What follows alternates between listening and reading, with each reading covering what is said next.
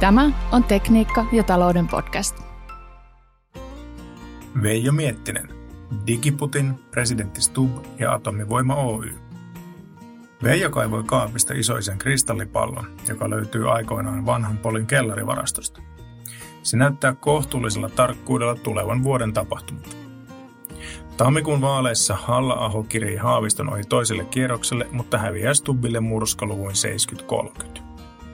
Suomeen kaavailtuja vihreän siirtymän investointeja perutaan kiihtyvässä tahdissa. Hallitus aloittaa hätäpäissään massiivisen ydinvoiman lisärakennusohjelman. Kymmentä uutta isoa voimalaa varten perustetaan valtion yhtiö Suomen Atomivoima Oy. Nollakorko maailmassa kasvaneiden kannattamattomien pöhinästartappien pihisevä kupla vaihtuu päättömään tekoälyhurmokseen.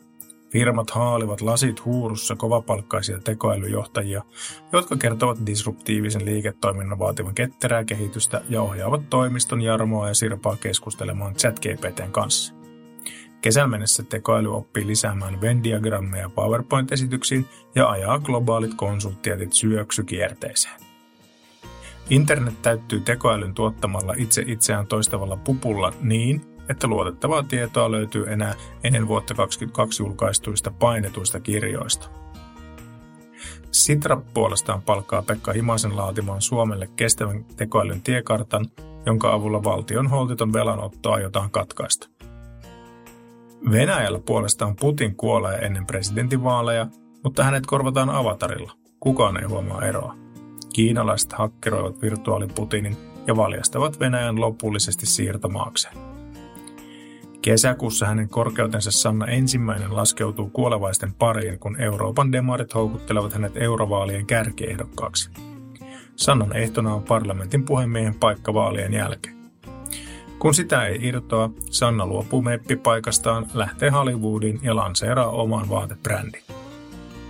Arkeologisissa kaivauksissa Turun keskustan alta löytyy sähköautoissa tarvittavia harvinaisia maametalleja. Rakennusteollisuus lobbaa niin, että koko Turku siirretään paikkaan, jossa siitä on vähiten haittaa, nimittäin länsirannikolle Porin ja Rauman väliin. Vain Linna ja Petteri Orpon kotitalo jäävät paikoilleen. Jättimäinen siirtooperaatio pelastaa jäljellä olevat rakennusliikkeet konkurssilta.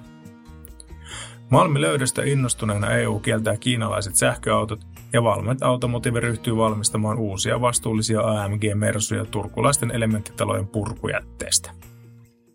Oikein hyvää päivänjatkoa. Toivottaa Veijo Miettinen.